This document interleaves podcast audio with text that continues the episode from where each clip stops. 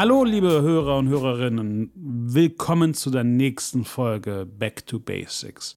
Über was sprechen wir heute? Wir sprechen heute über Container Tags. Bestimmt schon mal gehört und ich glaube, das ist auch der Grund, weswegen wir einfach mal drüber sprechen sollen. Was sind Container Tags? Man nennt sie zum Teil Container Tags, man nennt sie bei einigen Netzwerken auch Master Tags.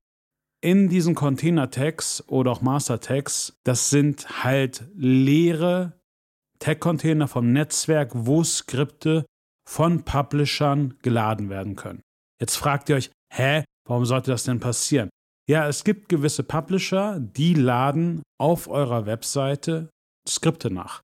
Gerade mit Zug auf Retargeting passiert das öfters.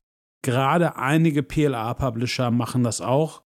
Und auch die Publisher, die gerade die Abbrecher auf der Seite versuchen zu incentivieren, die benutzen auch Container-Tags. Über die Container-Tags kann zum Teil das Netzwerk die User Journey nachvollziehen und im Endeffekt auch sagen, war es eine Assisted Conversion oder war es die finale Conversion. Was meine ich damit? Wenn ihr euch mal anguckt, das Beste ist bei Avon, seht ihr halt Conversions, was im Endeffekt nach der Last-Click-Attribution der finale Klick war und die Conversion. Und auf der anderen Seite habt ihr Assisted Conversion oder Supported Conversion. Das sind Conversions von Publishern, die in der User Journey vorkamen, aber nicht der finale Klick waren. Und das können Sie im Endeffekt auch über das Master Tag nachvollziehen. Selbe könntest du auch im Endeffekt bei Bellboon, könntest du auch mit dem Ingenious Tool, was sie ja benutzen, worauf auch das Tracking von dem basiert, auch hingehen und dir die komplette User Journey über die Master Tags im Endeffekt nachvollziehen lassen. Jetzt lass uns aber wieder zurückzugehen zu den Container Tags und den Hauptnutzen. Für was braucht man die Container Tags? Die Container Tags braucht man, um mit Retargetern oder auch anderen gewissen Publishern zu arbeiten, die Skripte auf eurer Seite verbauen, wie ich das schon gesagt habe. Warum sollte jemand Skripte verbauen? Nehmen wir das Beispiel Retargeter. Bei Retargetern ist klar, sie versuchen, die Retargeter zu markieren. Um sie zu markieren, muss im Browser ein Cookie gespeichert werden. Um das zu machen, müssen sie das Skript laden.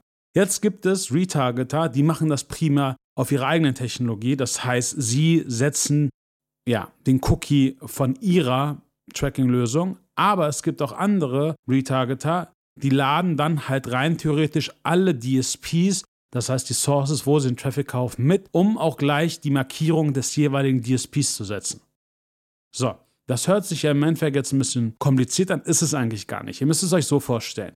Ein Retargeter kauft Traffic bei einem Netzwerk ein, was ein DSP ist. Damit dieser DSP den User, den sie markieren, wieder im Inventory finden kann, muss eine Markierung stattfinden. Diese Markierung basiert auf Cookies. Deswegen passiert das, dass im Endeffekt die Skripte der DSPs und Retargeter mitgeladen werden. Dasselbe Beispiel gilt halt auch für PLA-Publisher. Das heißt, sie versuchen, die User Journey über die Container-Tags nachzuvollziehen und dementsprechend den Traffic, den sie einkaufen, zu optimieren. Das heißt, welcher Traffic hat konvertiert? Das sehen Sie über das Conversion Tracking. Welcher des Traffics hat aber irgendwas in den Warenkorb gelegt, ist aber dann nicht weitergegangen. Dementsprechend können Sie dann das Media Buying optimieren. Okay? Was muss man dabei beachten? Das Allerwichtigste ist, wenn ihr mit Publishern arbeitet, wo Container-Tags freigegeben werden, müsst ihr zum einen es dem Netzwerk sagen. Das heißt, sie werden im Endeffekt die Container-Tags nur freigeben, beziehungsweise die Tags von dem jeweiligen Publisher im Container-Tag nur freigeben, wenn ihr zustimmt. Das ist per se gar kein Problem. Wichtig ist aber nur dadurch, dass im Endeffekt dann eine dritte Partei ein Cookie setzt, muss dieser Cookie im Consent Management Tool sein. Jetzt ist es wichtig, wenn Sie im EIB-Framework sind, passiert das automatisch. Wichtig ist aber, checkt das. Das heißt, ihr müsst auch darauf achten, dass in eurem CMP, eurem Content Management Tool, auch die Cookies freigegeben sind und auch als diese deklariert sind, wo sie sind. Und jetzt kommt das Wichtigste.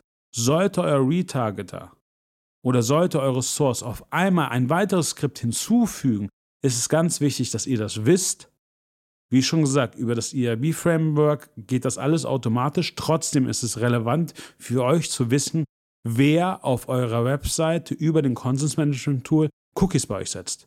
Und das ist auch ganz, ganz wichtig. Das heißt, redet mit euren Publishern, sagt, hey, welche Skripte ladet ihr, wo sind eure Sources, damit ihr wenigstens auch einen Überblick habt. Was wir da immer machen, ist pro Merchant, den wir haben, wir haben einfach eine klassische Excel-Tabelle, wo wir einfach sagen, okay, das sind die Publisher, mit denen wir arbeiten. Diese Publisher haben die Freigabe, auf den Container-Tag zuzugreifen. Diese Publisher haben diese Skripte verbaut und das fragen wir einfach regelmäßig ab. Bis dato ziemlich einfach, okay?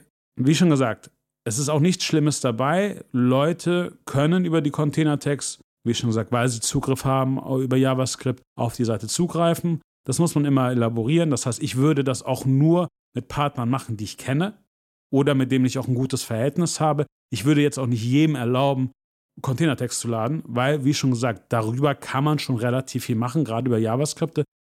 Wenn euch das interessiert, schaut euch im Endeffekt auch nochmal die Fraud-Folge Time for Learning mit Basti Schneider an. Ich glaube, das war die, die, die dritte, also drei Episoden zurück. Wichtig ist aber auch da, das ist einfach der normale Weg. Das heißt, daran ist auch jetzt nichts Schlimmes. Jetzt zu Tipps. Wie schon gesagt, ihr arbeitet mit gewissen Publishern zusammen, gebt ihr die Freigabe für die Container-Tags. Bis dato alles gut, ihr arbeitet mit denen, passt. Jetzt passiert es aber trotzdem auch, dass irgendeine Kooperation beendet wird. Und normalerweise, was dann passiert ist, der Merchant vergisst, die Container-Tags zu empfehlen. Ich will jetzt nicht sagen, dass Sie die Container-Tags benutzen oder irgendwelche Skripte laden, weil normalerweise bewerben Sie euch nicht mehr. Nichtsdestotrotz würde ich, wenn eine Zusammenarbeit beendet ist, darauf bestehen und dem Netzwerk informieren, dass bitte die Container von dem jeweiligen Publisher entfernt werden. Warum? Ihr wollt wissen, wer Kontrolle auf diesen Container-Tag hat. Wer kann darauf Skripte laden? Und daher ist es ganz, ganz wichtig, darüber sich im Klaren zu sein. Weil wenn ihr das nicht macht und ich im Endeffekt noch Zugriff drauf habe, könnte ich, wenn ich möchte, jederzeit Skripte laden.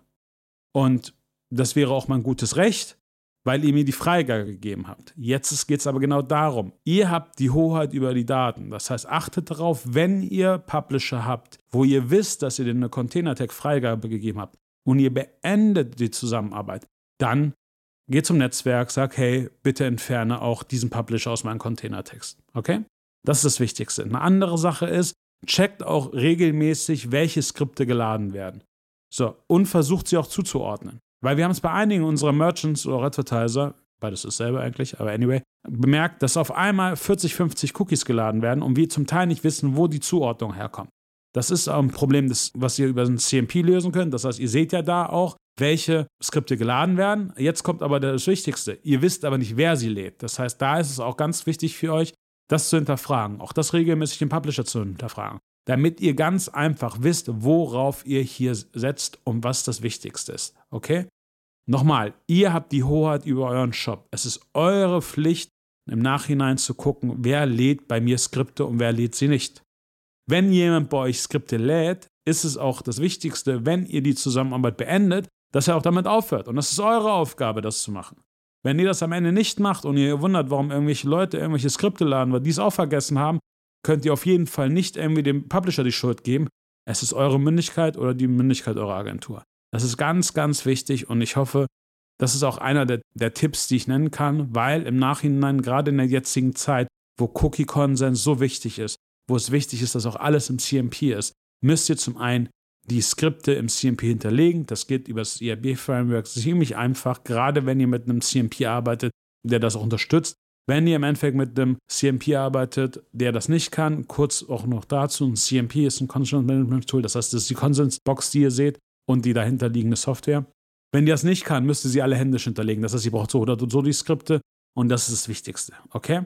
Wenn ihr noch weitere Fragen habt, lasst es mich wissen. Ich freue mich und ich wünsche euch auf jeden Fall noch einen schönen Tag. Es ist nie zu spät zu lernen und es ist immer wichtig, sich weiterzubilden. Das ist der Grund, weswegen wir das hier machen. Ich freue mich auf die nächste Folge mit euch und bis bald. Ciao, ciao. Euer Navi Level.